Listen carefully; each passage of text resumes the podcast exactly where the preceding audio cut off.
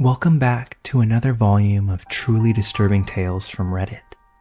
Today we're going to be narrating three new unsettling stories taken directly from the platform.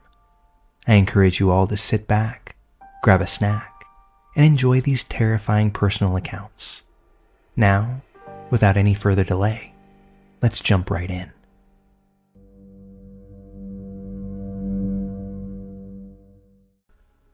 This story took place in 2010. My child was four years old, and I'm 100% sure that my kid prevented something terrible from happening to me that day. Sort of a funny yet not funny twist to all of this is that this story was adapted into a Law and Order episode with a terrifying ending. By way of background, I live in Milwaukee, Wisconsin which has the honor of being one of the most racially segregated cities in the country. It's a cool city overall, but we have a really shitty inner city with a ton of poverty and violence and gang activity. At the time that this happened, I was living in sort of an in between area. Not the hood, but far from a super nice area either. I was a 22 year old single mom. I lived in a ground floor apartment on one of the main streets of the city. When I'd arrive home from work, I'd park in the back alley behind my building. My front door faced the street, and I had a side door too, with a walkway running between my building and the one next door. Anyway, one day I got home in the middle of the afternoon on a Saturday with my kid. As we drove down the alley to get to my parking spot, I saw a guy in a hoodie sort of lurking around the area where I park my car. It was weird because it was warm outside, yet he had his hood up. But there were a bunch of ne'er do well kids in the neighborhood, so whatever. It was definitely an odd place to just be standing, though. As I got close to the building and started pulling into my parking spot, he turned around and started walking towards the street, past my side door. He definitely left because I arrived. I figured that maybe he was just smoking a blunt or something. I didn't think anything further of it. I got my son and some bags out of the car, went the same way the guy had just taken to get to my side door. I didn't see him at all. My son and I went inside, and I was in the process of putting stuff down when my doorbell rang. I wasn't expecting anyone, but my mind immediately thought that it was this guy. Being young and naive, I answered the front door. It was indeed the same guy, still with his hood up. He smiled at me, but not in a super friendly way, more of a leer. He looked to be about 16, cornrows, fake gold grill that was studded with little fake diamonds. I regretted opening the door, but here I was, so I just went with it. Hi. He kept staring at me, yet said nothing. At this point, I saw another kid in a hoodie pacing behind him on the sidewalk and looking at us. I was quickly realizing that this was not a good situation. My son, who I had momentarily forgotten about, came up behind me. He did the shy kid thing where he stood behind me and poked his head out from behind my butt to look at the guy. Hoodie Dude looked at him for a good couple of seconds and then trained his attention back at me. Yo, is Danielle around? I don't know who that is. Maybe try the other door. I gestured to my neighbor's door to my left. Oh, you sure? Yeah, sorry. And go to close my door. As I do, he leaves, walking in the opposite direction of my neighbor's door. Hoodie dude number two happened to follow him. I thought it was really weird that they didn't even try to check next door for Danielle. I thought the whole thing was really weird. My boyfriend got to my apartment a few minutes later, and I was glad to see him. He had this really old Jeep that he always parked out front on the main street. When he went out to go get something from his car shortly after he arrived, the car was gone. Now, car theft was a pretty common thing in this neighborhood, but stealing it from the main street in broad daylight? Well, that was pretty ballsy. So we called the cops, filed a report, the whole nine. I told the cop about hoodie dudes since it seemed like it could be important. I was able to give a good description of the guy who came to my door asking for Danielle. I had no idea if it was relevant, but the fact that the Jeep was stolen shortly after these guys were around made it seem pretty relevant. That's where the story pauses for a couple of days. I got a call from a different cop with the downtown precinct. He told me that they had found the Jeep, and other than the ignition, the car was in perfect working order. He asked if I could come downtown to do a lineup, see if I could identify the people who had knocked on my door right before the Jeep got taken. That was weird. A lineup for a stolen car? But I agreed. He asked if I could come down in a couple of days. Also weird. Why wouldn't they want me to do it right away? But I was mostly focused on the fact that doing a lineup was pretty f- cool. So I go to the downtown precinct a couple of days later. The way this went seems sort of unorthodox, but it was what it was. Two detectives took me into a dark room where a woman in her 50s was sitting with a young woman in a wheelchair. The young woman's lower leg was in a giant cast with this whole metal contraption surrounding it, with maybe a dozen metal rods going into the cast itself. At this point, I had no idea what was happening. The detectives instructed us that we weren't to say anything during the lineup, except if we wanted the guys to turn to their left or right or something like that. But we most definitely couldn't talk to each other at all. Okay, we ended up having to wait in the room for almost an hour, in the dark, awkwardly not speaking. They explained it was taking more time than anticipated to get 12 guys from the jail over to the precinct. Finally, we got started. They did two lineups and gave us forms to mark one, two, three, four, five, or six. There was a large window in front of us, and they explained that the guys wouldn't be able to see us. They turned the lights on in the room behind that window and brought each guy in individually. I couldn't identify anyone in the first lineup. I sort of felt bad actually, but I couldn't. The second lineup started, and I didn't recognize guys one, two, or three. Number four came out though, and I immediately recognized the dude who had knocked on my front door. He didn't have his stupid grill in anymore, but it was definitely the guy. After the second lineup was done, they brought the other two women into the hallway and told me to stay put. After a few minutes, they came back to get me. The detectives asked if I recognized anyone, and I told them that I was sure about number four in the second lineup, although I couldn't identify anyone in the first. I had gathered by this point that Hoodie Dude number two had likely been in the first lineup, but I hadn't gotten a good look at him when he was pacing on the sidewalk. They had me sign two forms, one for each lineup, with the second form identifying number four as Hoodie Dude number one. When I gave the forms back, the detective told me that he could tell me what was actually going on now that the lineup was done. Good, because I was officially confused as fuck by this point. He explained that number four was indeed one of the guys they arrested with my boyfriend's Jeep. The guys had stolen the Jeep and driven to a nearby part of town, into a quiet and lily white neighborhood.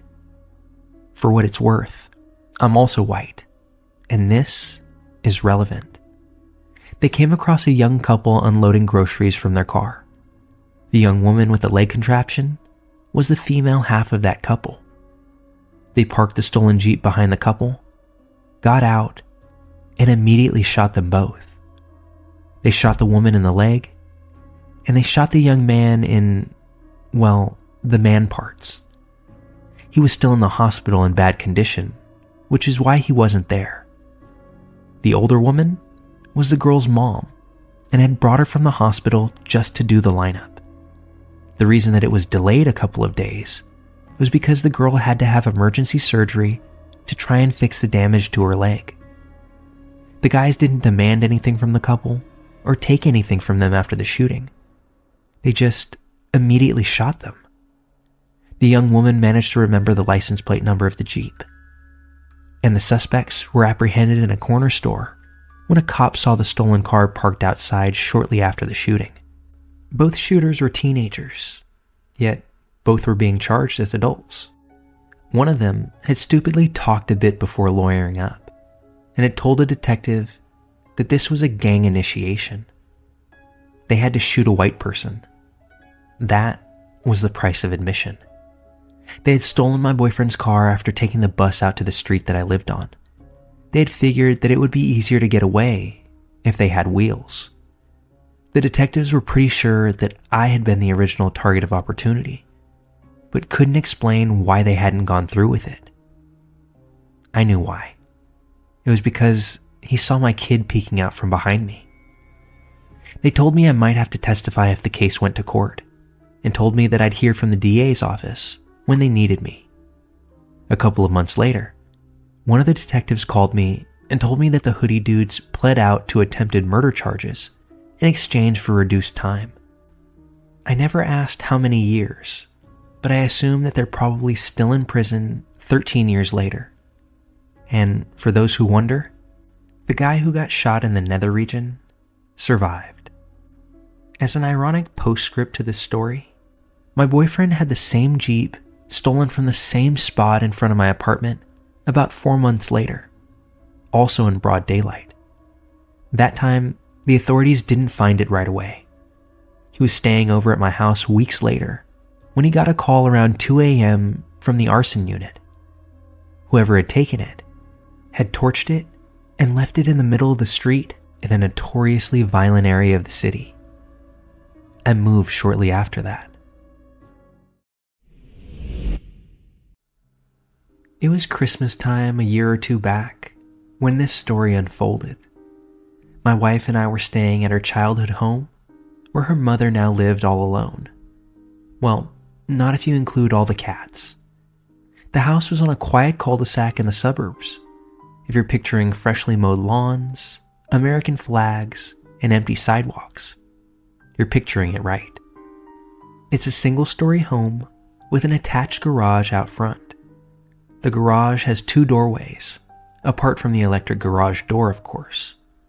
One leads to the garden and backyard. This door has an old doggy door from their days with dear old Max. Side note RIP Max. They had covered that doggy door with a piece of nailed in wood. That had always made me slightly uncomfortable before, but I figure it had been that way for years, so what's the worst that could happen? The second door from the garage leads to the kitchen. Hollow core door. It could stop a mouse, but not much else. Definitely not something that wanted in, or someone. We were sound asleep in my wife's childhood bedroom at the front of the house. 3 a.m. I was in that deep, dark recess of sleep. You know, you're in the diving bell, and you're submerged hundreds of meters below the surface in black water, protected from the real world by miles of nothingness. But that's when I heard it the scream. What are you doing? It was my mother in law's voice echoing down the hallway. To me, lost in a sea of sleep, it sounded like a jet engine roaring right past my eardrum. I bolted up. What happened next happened in a matter of seconds. But about that scream, even though I was dead asleep, I heard enough of it to sense an urgency behind it. This wasn't an, oh, you scared me type of scream. This was different, and I knew it. Not consciously, but my lizard brain, that piece we retained from our primitive ancestors, knew that something was wrong. I watch and read a fair amount of true crime, and this scream awakened that horrible fear within me. The one that says, This can't really be happening to me, can it? Honestly, in that second of the night, it sounded like someone was about to be murdered. You ever wonder if you're a fight or flight type of individual? I always have, and I came to know something about myself after this night. I'm a fighter. I leaped out of bed growled, yes, growled, in the manliest voice I could muster. I'm gonna kill you, motherfucker, and took off running. I tore open the bedroom door and ran into the hallway. There, at the end, I saw my mother in law, nightgown on, look of utter shock on her face, standing as still as a mannequin. We make eye contact as I continue towards her. Then she turns her head, looks directly into the kitchen. I hurry past her and round the corner into the kitchen. The hollow core door is absolutely obliterated, shards everywhere. I look through the open frame and see that the electric garage door is open. I push ahead. As I run into the garage, I hear it the sound of someone hopping into a running car just out of view. And just as I make it out onto the driveway, I can see a car peeling out from the sidewalk adjacent to the house. But my adrenaline is still pumping. And who am I to say no to adrenaline? So, like an idiot, I run, barefoot, after the car. I give it a good go, but I'm no Usain Bolt, and even he couldn't catch a speeding car. It soon vanishes down the street, and I'm left all alone. The police showed up within a few minutes, which I have to say makes me feel a lot more at ease with my mother in law living there. They took our statements. My mother in law said she heard a noise, the hollow core door being kicked in, and walked into the kitchen where she encountered the burglar, a small framed woman. The police theorized she was working as a part of a team. Her job was to squeeze through the doggy door, kick in the hollow core, and open the electric garage door for her accomplices. I'd say that this was backed up by the fact that when my mother in law came face to face with this woman burglar, she could easily see the large, dark silhouettes of two people behind this woman still waiting to push in from the garage. According to the police, the burglar team most likely thought that nobody was home. Fortunately, my mother in law must have caught them off guard and scared them, in addition to my manly growl, of course. But it feels good to know that everyone was safe, and to learn that I guess I've got a little fight in me. And for the record, we bought the heaviest damn wooden door you've ever seen to replace that hollow core. I'd like to see a mouse try and get through that. My goal in sharing this story is twofold. One, to remind everyone to stay safe out there. And two, don't forget to practice your growls. There's no telling when they may come in handy.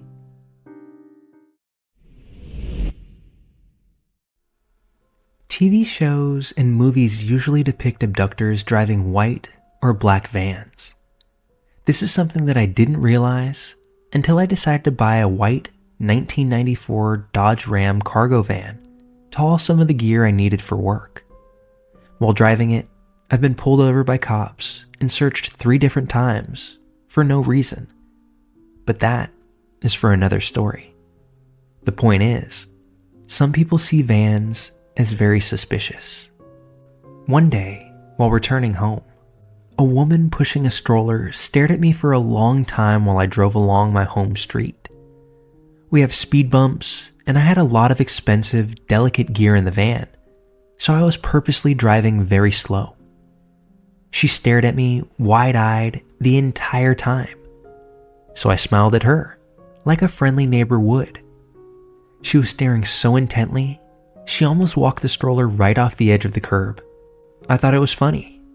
But just as quick as I got a laugh, I had almost forgotten about it.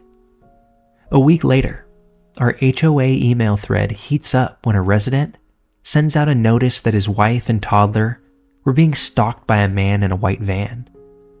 Fearing a pitchfork and torch mob mistaking me for the creeper, I replied to all, saying that I live in the neighborhood and also drive a white van, I even provided my license plate number and home address. Big mistake.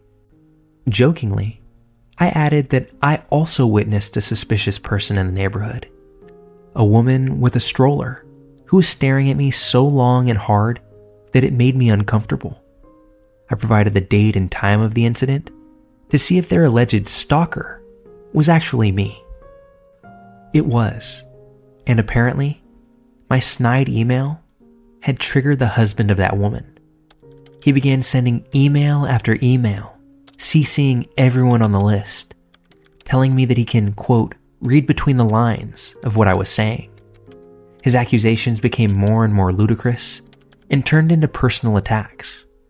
Several neighbors on the email list replied that he was behaving badly.